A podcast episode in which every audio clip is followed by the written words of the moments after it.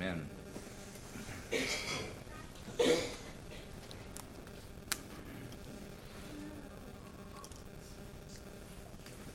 Very much appreciate all that's gone before and ask that you continue in prayer for us what time we stand before you. I'd like to draw your attention this morning to uh, Matthew chapter 6. I'd like to look at some uh, verses of Scripture with you there this morning. Uh, Matthew 6, the overall context of this is Jesus is in the middle of his uh, Sermon on the Mount, as it's commonly called, and he has already laid some very important uh, uh, foundational points about how we are to live. And as chapter 6 begins, he begins addressing the subject of prayer. And the opening verses of chapter 6, he, he gives a litany of things that we're not supposed to do when we pray. We're not supposed to sound a trumpet to let everybody know we're praying. He says that we're not supposed to stand on the street corners like the Pharisees do to be seen of men. We're not supposed to be like the heathen that they just repeat the same things over and over and over again, thinking they'll be heard for their much speaking. But he says, when ye pray, you need to enter into your closet and do it in secret, and your Father which seeth in secret shall reward you openly. Now, before I get into the verses we'd like to talk about, I'd like to simply say this uh, prayer is a very precious thing that we have in this world. It's something that is generally undervalued, even by us.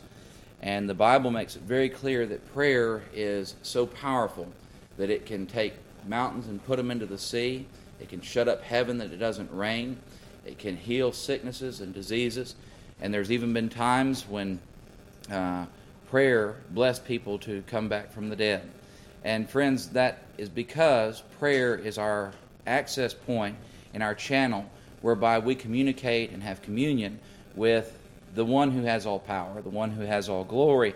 And as he even says about this house, that this house is going to be called, of all nations, the house of what? Prayer because whether it's in singing, whether it's in preaching, whether it's in uh, general assembly, prayer is what binds and draws all this together because it's how we communicate with God and it's how He comes and, and sits down and blesses us. There's been times in my life when I'm convinced that even if I didn't have the good sense to pray for myself, the reason I was blessed is because other good people were praying for me.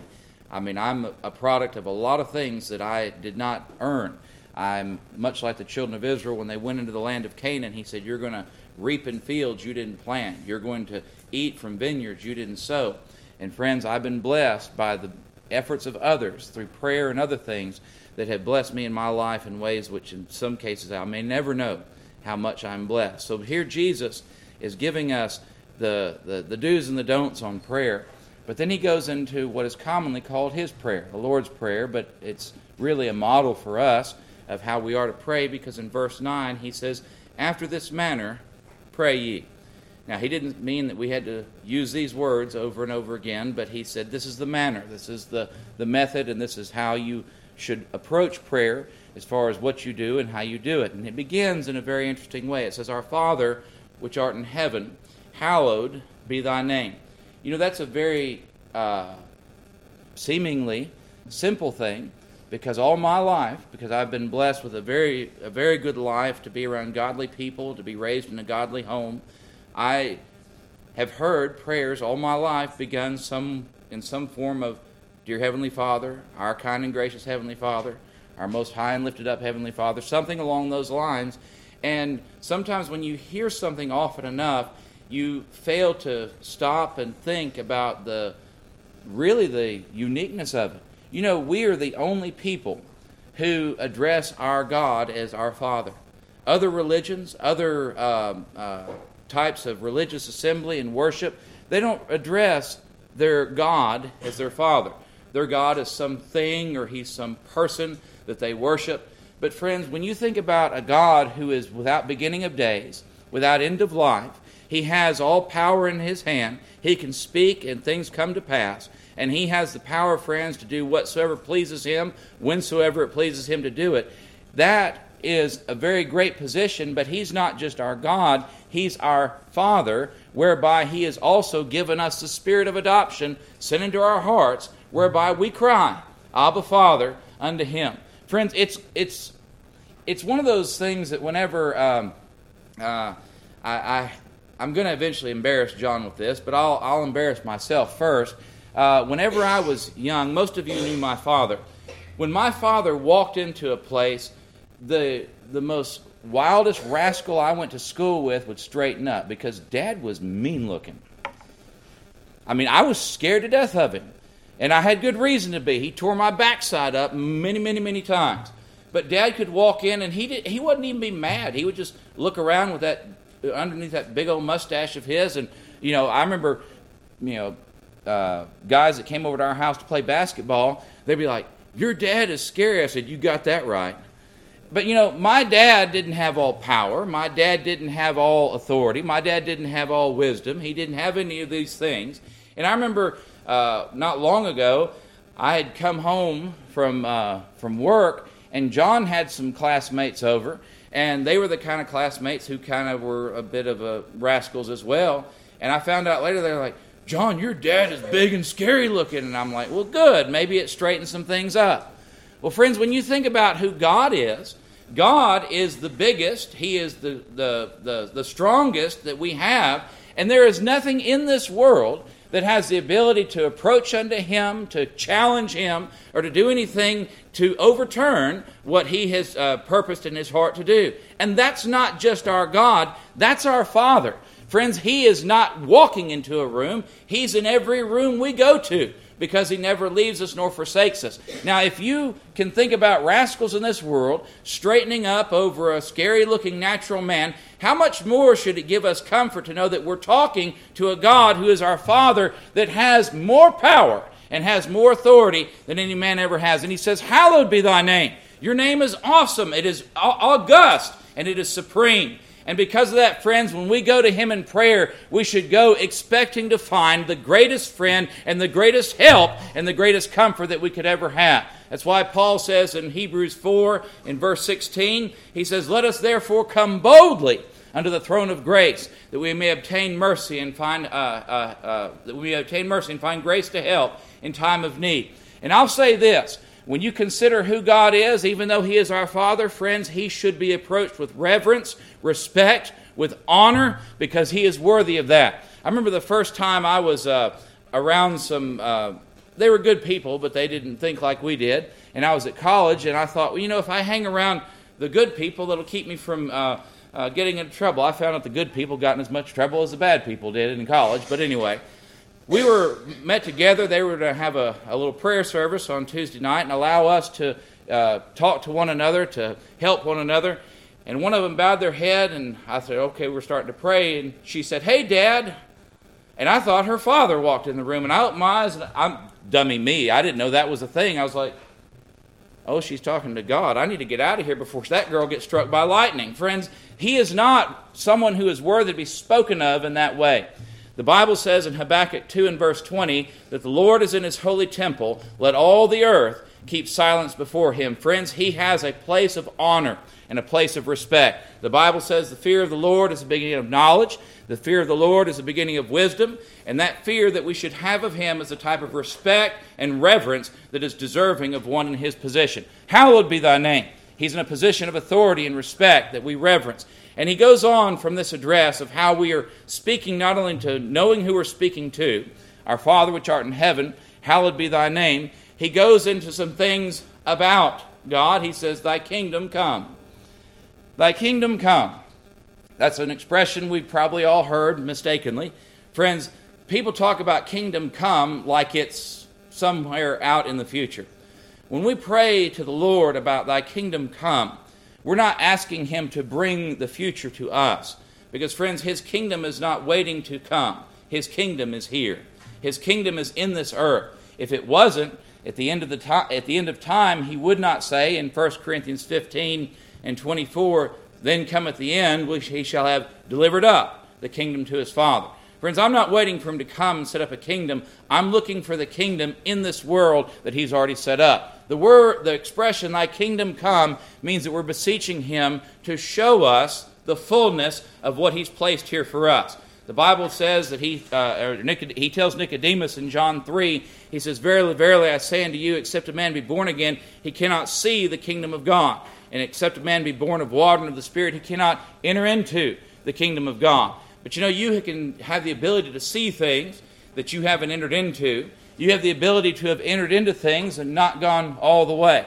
I mean, we were joking earlier whenever we were all sitting here and Sister Michelle came in the door and we were all stopped. Nobody was saying anything. We were all just staring at her.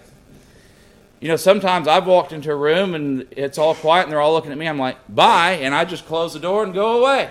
Well, friends, there is something about the kingdom that no matter what you see, no matter what you've experienced, there's always room to press further into it. There's always room to go further than we've been before. The Bible says in uh, Luke 16 16 that the law and the prophets were until John, and since that time the kingdom of God is preached, and every man presseth into it. That word presseth means it's not a one time deal, it's a continual thing that we press further into it. I'm sure many of you are several weeks old into whatever resolutions you had. Uh, maybe you've already ditched some of them. Maybe you're uh, hoping to get back on the wagon with some of them. I don't know. But one of my goals every year, and it's not a resolution I set every January, it's a resolution I set every day that I want to walk closer to God coming in the future than I have in the past. I want to know more about Him in the future than I have in the past. I want to have the very best times with Him in the days to come than I have in the days gone by. You know, it's a sad thing if somebody says, well, you know, in the old days it was really good and there's just no good to be had anymore. Friends, I realize that life in this country, from a spiritual perspective, generally speaking, was better 70 years ago than it is today. I understand that. I have my eyes open. I'm not a, I'm not a fool. I, I am a fool, but not about that. Moving on. My point is this I realize that spirituality has declined. I know that. I know that uh, religious exercise is not much set by like it once was. But, friends, for us to say that the best is behind us and we cannot have times like that again is to shorten the arm of God and what He's capable of doing. Whether with many or few, whether with a large assembly or not, the Lord is able to bless us in the kingdom to have the best times in the days to come, better than in the days gone by. Because it's not based on how many you have, it's not based on how old you are, it's based on the fact that we have gone, uh, drawn closer to God and we've assembled in a way that is pleasing unto Him, and He comes down and shows us more of Himself than He ever has before. The prayer, Thy kingdom come, is Bring it to me that it would be more manifest than it's ever been before. The Bible says in Romans 10 that faith cometh by hearing, and hearing by the word of God. That doesn't mean that when I preach that your faith comes in my preaching. It means it comes out, it comes to fruition. Like when you work out and a muscle pops out or something along those lines. Friends, the Lord has blessed us with things inside. He's blessed us with the assembly of the saints, and we want those things to come out in refulgent glory. We want them to shine forth in our lives, and that's the prayer. Let it come in a manifest way. Let it come to me in a way that it never has before, that I grow closer and stronger with Thee. And the petition for that is probably the most misquoted verse in all the Bible it says, Thy will be done in earth as it is in heaven. I was, uh, I was really blessed, not only in my uh, home life growing up, but I was blessed, and most people wouldn't look at it this way. I was blessed to be in the middle of nowhere at a small school that was full of dumb people. I mean, people wonder, they say, You were the valedictorian of your high school class? Yes, because I was full of a bunch of dumb people. I was just the smartest of the dumb. That's how it was. But you know, one of the things about a rural area in the middle of nowhere is things can happen there that don't happen most places. And you know, whenever we would go out for an athletic event, whether it was football, basketball, or baseball, before every game, we would all kneel together as a team and pray. You can't you weren't supposed to do that, but we did. We weren't praying for victory. We weren't praying that the Lord would bless us to vanquish our opponents. We were asking for His protection. We were asking Him to bless us to go forth with this and to be spared and to be safe. And after our head football coach, this was right there behind the goalpost, right before we busted through the banner, right after he prayed, and we'd all be knelt down he'd lay his hand in the middle, and we were supposed to lay our hands on top of his, and he'd say, Now let's all say the Lord's Prayer. And I was the only one who said, Thy will be done in earth. The rest of them said, On earth. And finally, there's a uh, black guy, a really good friend of mine named Mason, and he said, How come you don't say the same thing the rest of us do? And I say, Go read your Bible and then we'll talk. And he, he went home, I guess, and he came back on Monday. He goes, Why are we saying it wrong? I said, Because everybody else does. Friends, we're not asking him for his will to be done on earth. We're asking for his will to be done in earth as it is in heaven. How does the kingdom come to you in a more powerful, in a more manifest way? How is it, friends, that we draw closer to him than we ever have before? For that to happen, his will needs to be done in us as it is in heaven. That phrase in earth literally means in us because we are natural men. We're of the earth, earthy. And if you want to know why, I won't speak for you, but I, if you want to know why I have not experienced the fullness of things that I am capable of experiencing with God, it's because this gets in the way. It's because this hampers and this distracts, and this is something that I need to crucify on a regular basis. You know, one of the worst attitudes that we can have when it comes to the Lord's kingdom is getting our way. That's one of the worst attitudes that we can have. Because what is it about the kingdom that should be paramount and should be foremost in our minds? It's not my way, it's His way. It's not what I want, it's what He desires. It's not what I choose, it's what He is pleased to bless with. Friends, there are people who have been upset by how the Lord's done things in His kingdom ever since He set it up. You know, the Jews were upset in the very early days because the Gentiles got brought in. And we as Gentiles sometimes get upset when other th- the Lord blesses other things to come in. You know, I'm thankful that the Lord has set his kingdom up the way that he has because in a kingdom, there is only one that people answer to. You don't answer to me. You don't answer to Brother Sonny. In the kingdom, we all answer to the king over the kingdom. And when it comes to my exercise, when it comes to my effort in the kingdom, I should be, I should be beseeching Him, Lord, thy will be done in me as it is in heaven. Friends, how is my will going to be in heaven? It's going to be aligned with His. How is my heart going to be in heaven? Aligned with His. How is my how are my steps going to be in heaven? They're going to be aligned with His. And my prayer right now should be let my heart, let my mind, my steps, all that I am be aligned with Thee. Friends, there are things that I can only imagine I would have experienced by this point, that I would have enjoyed at this point, if I had just walked in the same way that he had walked, if I had just listened to the things that he had spoken, if I had just followed after the things that he had declared, and if I want the Lord's kingdom to be more powerful to me in the days to come, I need to align myself with him, and I should beg him, Lord, align me with thee the way that I'll be aligned with thee in heaven. I'm happy to tell you I won't have to pray in heaven. You know why? Because I will be aligned to him. I won't have any need. I won't have any distresses because it'll all be praise and endless glory. But right here, I need the prayers of him, uh, prayers to him and the prayers of those I love to line me up close to where he is so that his kingdom would come in a manifest way and that I would have fellowship with God like I've never had it before. Thy kingdom come, thy will be done in earth as it is in heaven. Give us this day our daily bread. Here we start with the actual petitions for the needs of the day. And friends, the Lord is still able and the Lord is still faithful to bless us today with the needs that we have today. One of my problems is I'm not asking for the needs of today. One, I'm either asking for what I uh, messed up in yesterday, or I'm asking for the future. Tell me if this sounds familiar. Lord, please forgive me for what I did yesterday and help me to do better tomorrow. You ever said something like that? I have. Friends, I left out where I am right now. Friends, tomorrow is tomorrow. What does the Lord say? Sufficient unto the day is the evil thereof. And yesterday, as much as I may be sorry for what I did, I can't change it. It is it's happened. But, friends, right now, today, there is a boundless storehouse in heaven. I'll just say, there. And it's available. And the Lord is not unrighteous to give it unto us because He even says in uh, Malachi uh, chapter 2, about verse 8, He says, Try me.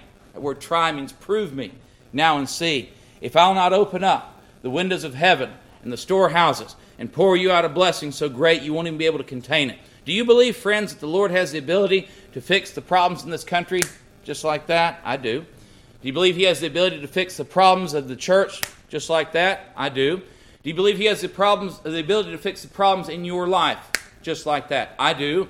Do you believe he has the ability to fix the problems in your own understanding and your own feelings just like that? I do. Can he come into your home and fix the problems in your home in an instant? Yes, he can.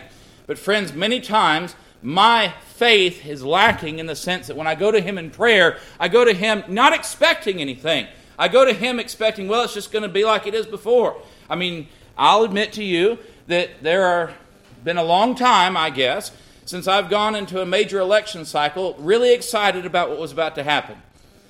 this is the closest you're ever going to get to me talking politics in the pulpit, and I'll just say this. When it's hard for me to distinguish the beliefs of one candidate from another, it's hard for me to get excited about what's about to happen. Friends, I do believe that God has the ability to turn the heart of the king as rivers of water in his hand. I believe that. I believe, friends, that the Lord has the ability to take this country out of the, the darkness and the squalor that she's in spiritually and raise her back up to be a city like uh, on a hill like she was in days gone by. I believe, friends, that the church has the ability to prosper in the days to come like she has in the days gone by and better. You know why? Because it's not dependent upon me, it's dependent upon God and His ability, which is never lacking. But many times, what the Lord is looking for, He's not finding. You know what the Lord is looking for right now at this moment? The Bible tells us. Uh, John 4 and verse 23 says, The Father is seeking those to worship Him in spirit and in truth. I hope He finds it here because that's what we've come to do. But, friends, He's looking for that.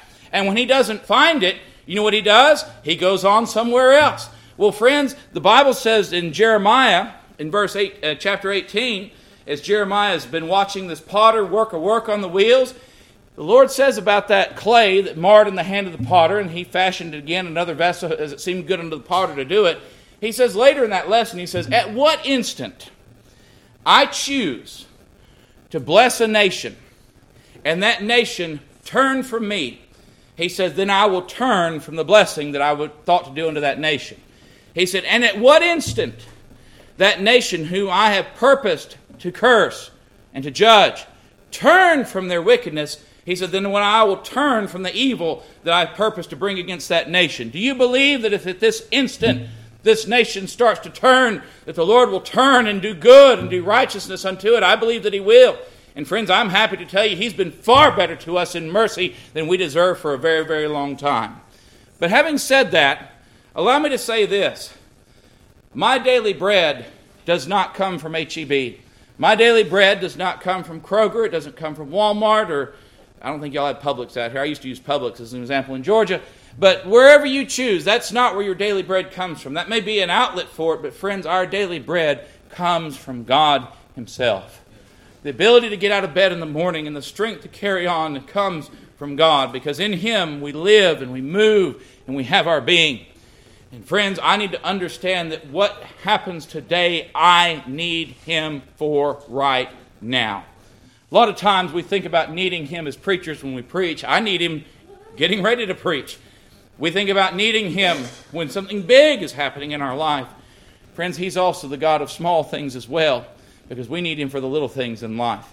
You know, there was a. Uh, I'm, I'm about to say something that's going to sound strange. There was a little thing that affected us for several years in this country, really all over the world.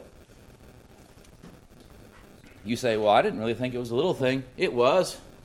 It was a virus. You couldn't see it. That's a really little thing. Look what a little thing did. Look at the effect that it had. You know what's another little thing that can do big things? That. The Bible says, Behold, what a great fire a little member kindleth. There are little things that produce big effects. And friends, prayer may seem like a really little thing, but it produces big effects in this world. One man prayed, and it didn't rain for three and a half years. That same man prayed again, and it rained. You say, well, Elijah was a, a really good man. He was. But he was also a man of like passions as we are. He had the same problems that we do. And friends, if a man who has the same feelings that I do, and the same passions that I do, and the same problems that I do, who can have the same despairs and sorrows and, and doubts and fears, can do that, why would my prayers not be able to do the same thing? this is going to be a really easy point to make because uh, we don't have it in the songbook here. Out east, there's a song that people love in their songbooks. I, I've never liked this song, and the song mostly is okay, but the opening line is terrible. The opening line is, I know that I cannot pray just like old Daniel. And my mother, from the very moment that we learned that song, she goes, Why not? she goes, Why can't you? And people say, Well, Sister Debbie, you know, he was he was a prophet. She goes, He went to the same God and he went to the same intercessor and mediator that you do. And friends, I can pray like Daniel. I can pray like Paul. I can pray like David. You know why? Because it's going to the same source, through the same channel, and it's not based on what I say, it's based on their power and their authority to bless. When we come to Him, if all we can say is, Lord, help, if all we can say is, Lord, save me, friends, our Lord and Savior stands at His Father's right hand and brings that offering and He cleans it up and He presents it to His Father as an offering well pleasing in His sight. The Bible describes the prayers of the saints in the book of Revelation. I'm getting ahead of myself, but it's all right. I guess it doesn't truly matter when you get to a point. But in Revelation chapter 5, when John looks up into the heavenly portal, he sees the heavenly host. He sees the angels and the cherubims and the seraphims. He sees the four and twenty elders. He sees the four beasts. But most of all, he sees the Lamb in the middle of the throne. And there at the Lamb's feet, around his throne, are golden vials or golden pots full of precious odors and it's tell, it tells us specifically that those prayers are, or those vials are full of the prayers of the saints. That your prayers, weak though they may seem, as insignificant as they may feel, when you don't have the words to say, when sometimes all you can do is groan in your spirit because you don't even know how to ask or what to ask for. You remember this on those days when you wonder if that even made a difference. That somewhere in heaven, God is picking a pot up from beneath his throne. He's pulling the top off of that pot, and that aroma fills his nostrils, and a cloud of it surrounds the throne because your prayer is precious in his sight. It means something to him, and when we come to him asking for our daily bread, friends, he has the ability and the will and the power today to bless us with those things that we stand in need of today. My problem has not been in him and the blessing. My problem has been me and the asking. Because as he will go on later to say in Matthew 7, he says, Seek and you shall find. Uh, uh, uh, seek and you shall find. Knock. Or ask and you shall receive. Seek and you shall find. Knock and it shall be opened unto you. Because, friends, while I may not give my children everything they want, I can tell you this when my children need something, I'm interested in what they're telling me. And if me, as a weak natural man, has that interest in my children, how much more our Heavenly Father in the interest of His children here in this world? Give us this day our daily bread. The next phrase is one that I have prayed, and I confess to you the longer I live, the more I need to pray it, and the more I'm scared to pray it. And forgive us our debts as we forgive our debtors. There was a, a man, I may have mentioned him here before, I'm not sure, and he was the chaplain at Mississippi State. Now, he, he wasn't a, a Catholic. He, I forget what his uh, uh, fl- particular flavor was, but he was basically there as counselor, help for anybody who needed help. And I didn't really go to him in the in the chapel to talk with him, but apparently our lunch periods aligned most of the time, and so I'd be walking across the square to the student union to eat lunch, and he would be there. And so I'd pull up a chair and we'd talk. Now we never we never agreed on doctrine ever. I tried. I mean, I, he said, you know, election. It's, it sounds good and bad at the same time. And I said, that's because we're men and we're thinking about it wrong. And I, I, I thought I was close one day and he, and he just kind of fell off the cliff. But he's a very good man. And he actually gave me a lot of really good points. And here's one of them. He was he was waiting for me to pray for my lunch, and when I got done, he said, When's the last time you looked at the Lord's Prayer? And I didn't correct him. I just said, Oh, I'm not sure. And he said, Do you ever use that expression, forgive us our debts as we forgive our debtors? And I said, I have. He said, Are you scared to do so? And I said, Well, I haven't. I was 20 years old. I was an idiot. And I said, Bigger than I am now. And I said, I, Well, am I supposed to be scared? He goes, I'm scared every time those words come out of my mouth. He said, and here's why. What that phrase means when you say it is, Lord, treat me the way I'm treating everybody else. when he laid that one on me, that became a scary thing for me to pray. Lord, treat me the way I treat everybody else. But you know, if you believe, if you truly believe in the God that we believe in, and you believe in Him the way that we believe in Him, what ought it to be? It ought to be that primitive Baptists are the most gracious, merciful, kind people in the world. Why? Because we preach the most gracious, kind, and merciful God of anybody else. Primitive Baptists ought to be the happiest people in all the world. Why? Because I can tell you this our God is not unhappy. I mean, He has moments where His indignation comes forth, but friends, He's not unhappy about what has happened. Now, I realize He has a righteous uh, and holy hatred towards sin, but friends, when it comes to His people, that's been taken care of. Do you think God is unhappy right now about the position that His children are in? No, His children are in a good position in Christ Jesus, and their home is secure with Him. The Bible says in Psalm 127, in verse 3, it says, Children are an heritage of the Lord.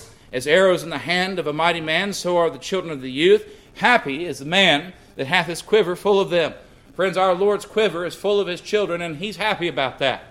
Our Lord is not unhappy about how the situation is with his children because we have a good position with him. So we ought to be the happiest people in the world. We ought to be the most joyful people in the world. We ought to be the most thankful, giving people in the world. Why? Because we believe in a God that is all these things and more. And we're asking God to treat us the way we've treated others.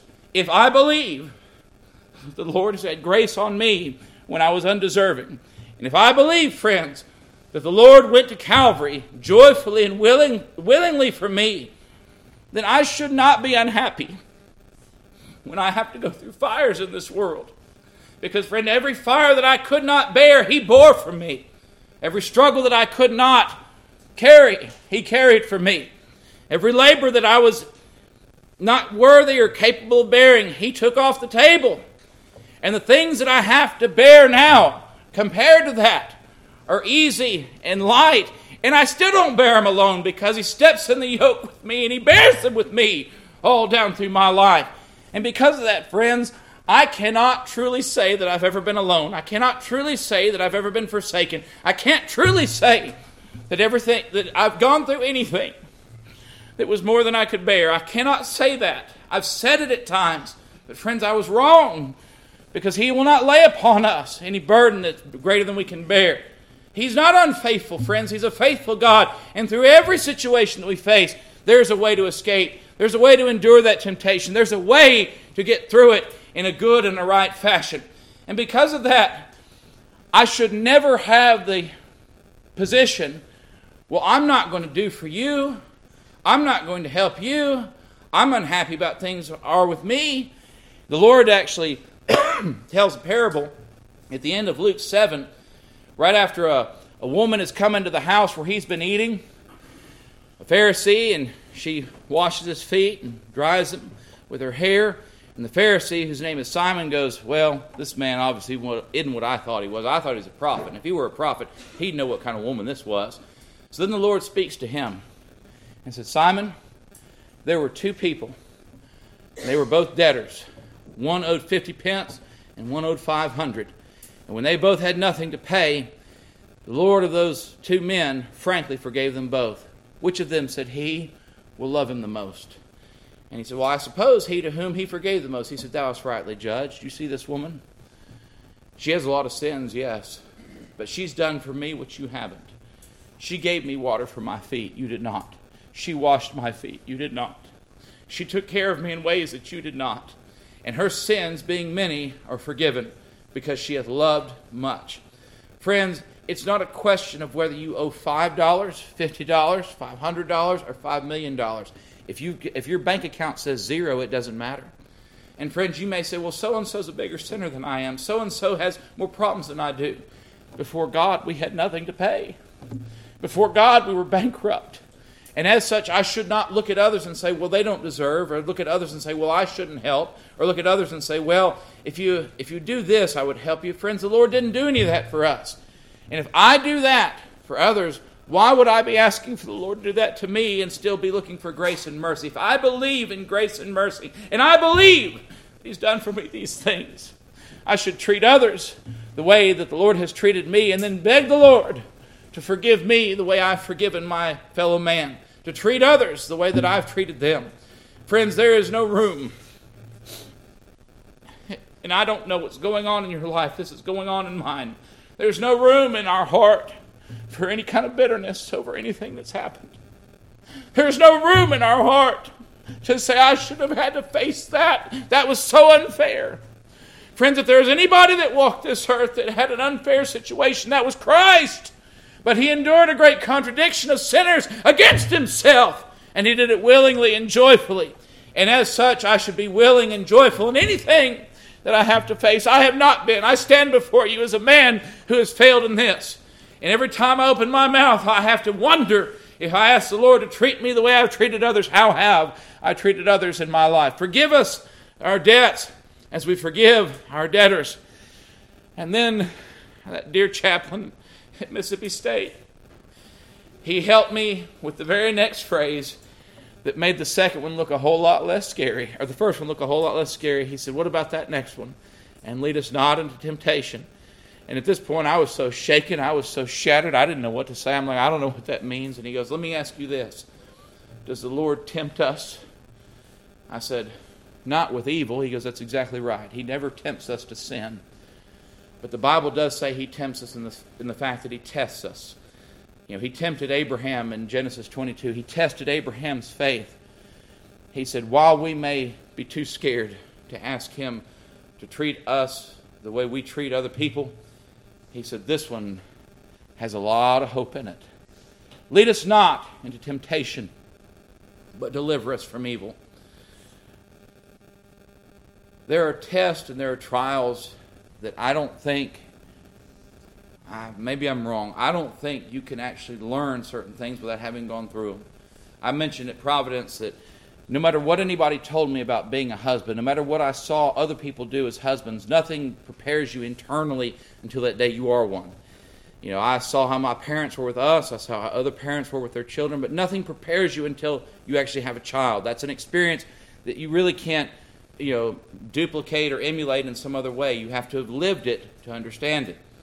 But there's a lot of experiences in life we don't have to have. There's a lot of things we don't have to go through. You ever heard this uh, statement? Experience is the best teacher. If you have, throw it out. Don't use it anymore. Experience is not the best teacher. Experience is one of the most effective teachers, but it ain't the best. You know what the best teacher is? This right here because the scripture is given by the inspiration of God and it's profitable for everything for doctrine, reproof, correction, instruction in righteousness, that what? The man of God may be perfect, thoroughly furnished unto all good works. I don't have to become an adulterer to learn how bad adultery is. I don't need that experience. I don't have to learn that being a murderer is not in my best interest. I can learn that without the experience. I don't have to learn that the love of money is the root of all evil. I through experience, I can know that. Why? Because the Word of God has told us these things. And when we pray to God, we say, Lead us not in temptation, we're literally asking Him for this. And many thanks to that chaplain at Mississippi State for helping me with this. He said, We're asking the Lord, Lord, help me learn the lesson without having to go through it. Help me learn what I need to learn without ever having to have that trial and that experience.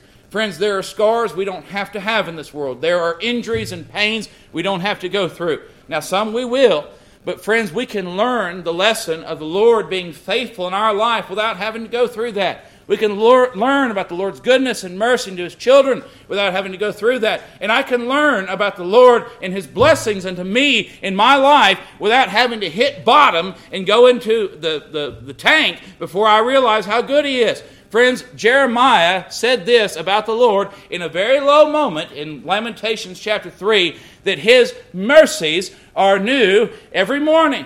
That means every morning you wake up, you don't have to hit bottom to realize that his mercies are new, they're there. His faithfulness is great. You don't have to get to the lowest of the low to find that out. And our prayer should be Lord, help me learn, help me grow, help me understand better than I ever have and I don't need the pains of life to prove it.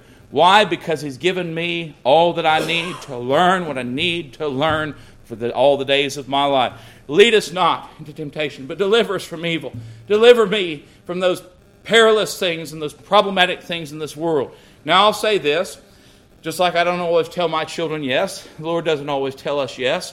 You know, there was a, a sense in which Jeremiah, as he wrote those words about his mercy being new every morning and his faithfulness being great, Jeremiah had lived through the very same problems that everybody else had, and he hadn't done anything wrong.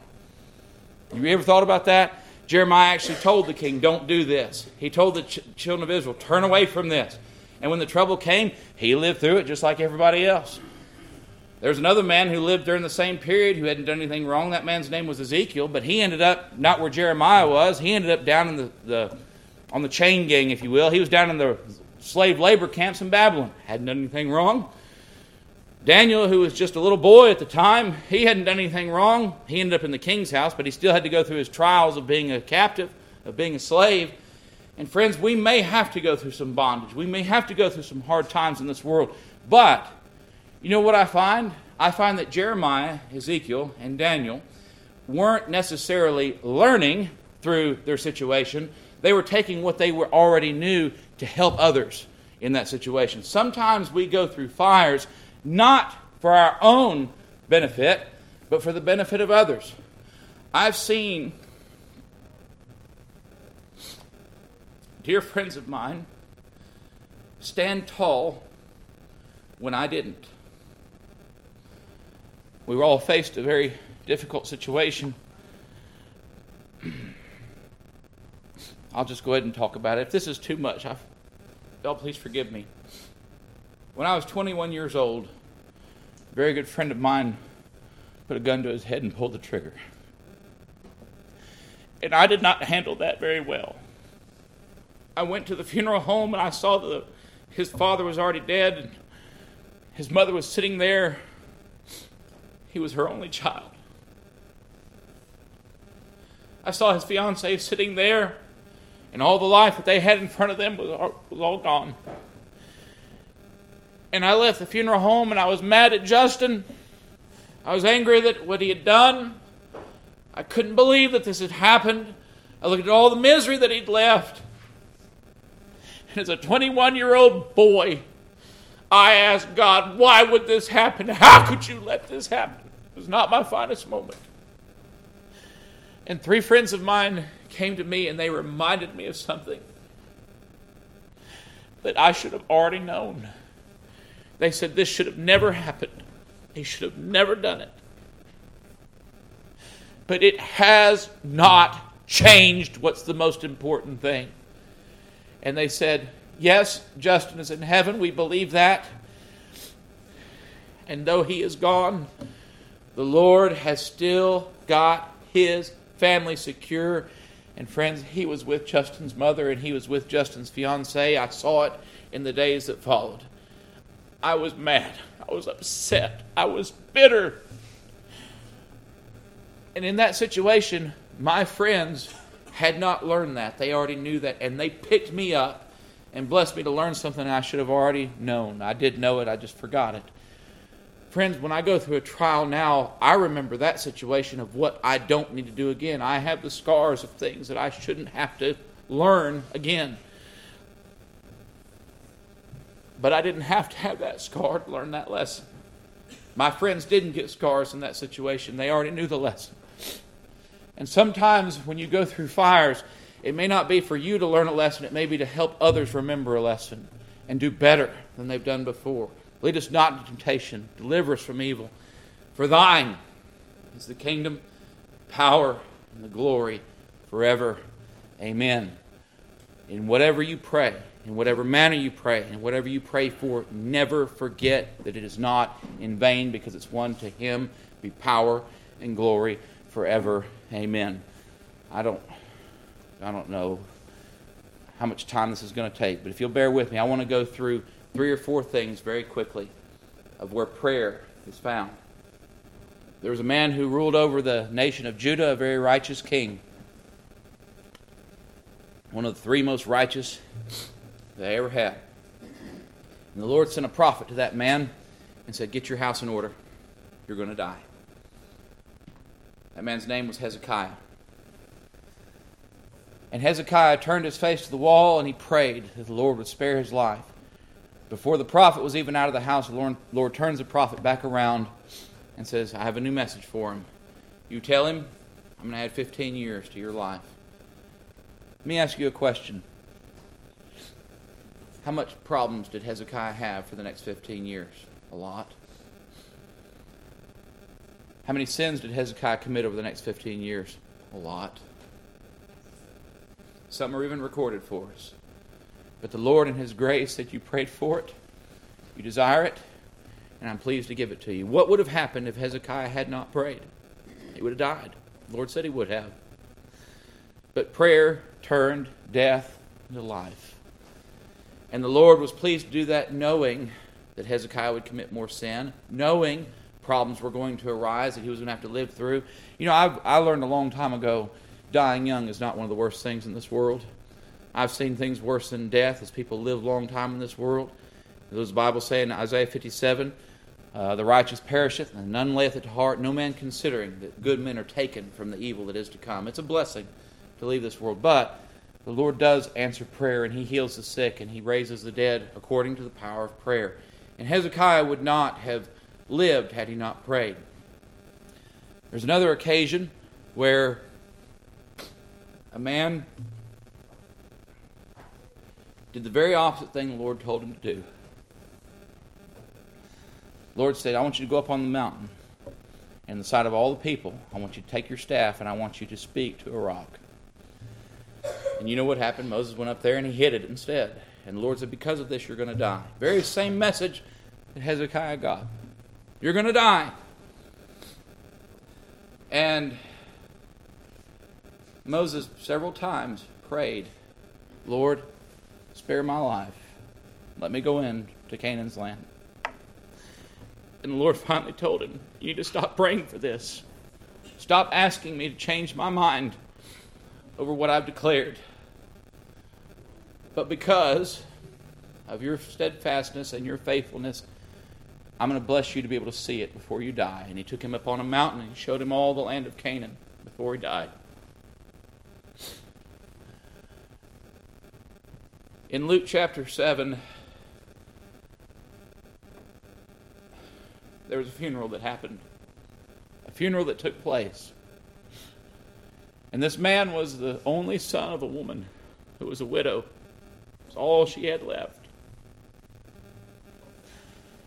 And I'm sure there had been a lot of prayer both before that day, during that day, and there would have been after that day. And Jesus stops the procession. He puts his hand on the coffin. He says, Young man, I say unto thee, arise. And he arose and he restored him unto his mother. Those three situations all have a lot of commonality. There's death involved. Sometimes death is prevented, sometimes it's not, and sometimes it's overturned. And in each case, the Lord did right. Every time. I don't always know what the right answer is, but that shows that He has the power to prevent it, He has the power to overturn it, and sometimes it's will to suffer it to happen, as in Moses' case. Friends, whatever you pray for, you remember to him be the power and the glory forever, and it's according to his good pleasure and his good will. You know why sometimes we don't give children everything they want? Because we can see things better than they can. I can see where something might lead, I can see where something might go. I mean, people that, yes, we're, we're vehicle shopping for John right now, but you're not, this is what you're not going to see. You're not going to see him drive up in some brand spanking new anything. Okay? There's a wonderful family in Georgia. I was their pastor, and when their son turned 16, they brought him a brand spanking new red crew cab Silverado. And I said, Have y'all lost your mind? I couldn't even keep my tongue in. I'm like, Have, have you gone nuts? He goes, We wanted to get him something that would last a long time. He put it in a ditch about four weeks later. I said, That's why you don't get them brand spanking new anything. John is going to get a beater. Now, Dad's going to check it out. It's going to be reliable. It's going to be dependable. But if it puts a scratch, a dent, if he turns it over, it's not going to be a big loss to my pocketbook. Y'all understand what I'm trying to say? All right? So, my point is, I can see things that my children can't always see. I put my first truck in the ditch four weeks, no, sorry, six weeks after I got it. I was through there not long ago, and I said, That's where Daddy had his first wreck, right there. Turned it over right there in the ditch. I'm going to tell you something, friends. No matter what I see, my Father sees more than I see. He can see where things are, He can see where things lead. And sometimes when He tells us no, it's because He sees something that we don't. And sometimes when He sees something that we don't, through our prayer, He blesses us to come up a little higher where He is to see it. Friends, He blessed Hezekiah to see some things he wouldn't have seen. Yes, he sinned over the next 15 years, but Hezekiah also saw some things over the next 15 years that he would have never seen. And sometimes, friends, the Lord shows up in the darkest of moments, in the most trying of times, and says, You think this is forever? Watch this. And He turns it over and He overthrows it. Friends, He has the power to do whatsoever pleases Him, He has the authority to do whatsoever pleases Him, and to Him be the glory in all things that He does. My prayers don't always go the way I want, I don't always get the things that I think I stand in need of. But if I look back over my life, I can always say this in whatever season I was in, the Lord did right. And He always will. Friends, may we not be negligent to praying to Him, and may our prayers be unto Him in ferventness and expectation that He still has the same power to own and to bless today as He ever has. And may we be found faithful to Him in this, and to Him be the glory, the praise, and the honor forever. Amen. The Lord should bless you, is my prayer. We're going to stand together, sing a song of conclusion. There's one more here that would like to join the church this day. Please come and we stand together and sing. What's your number, brethren? 168. Which one?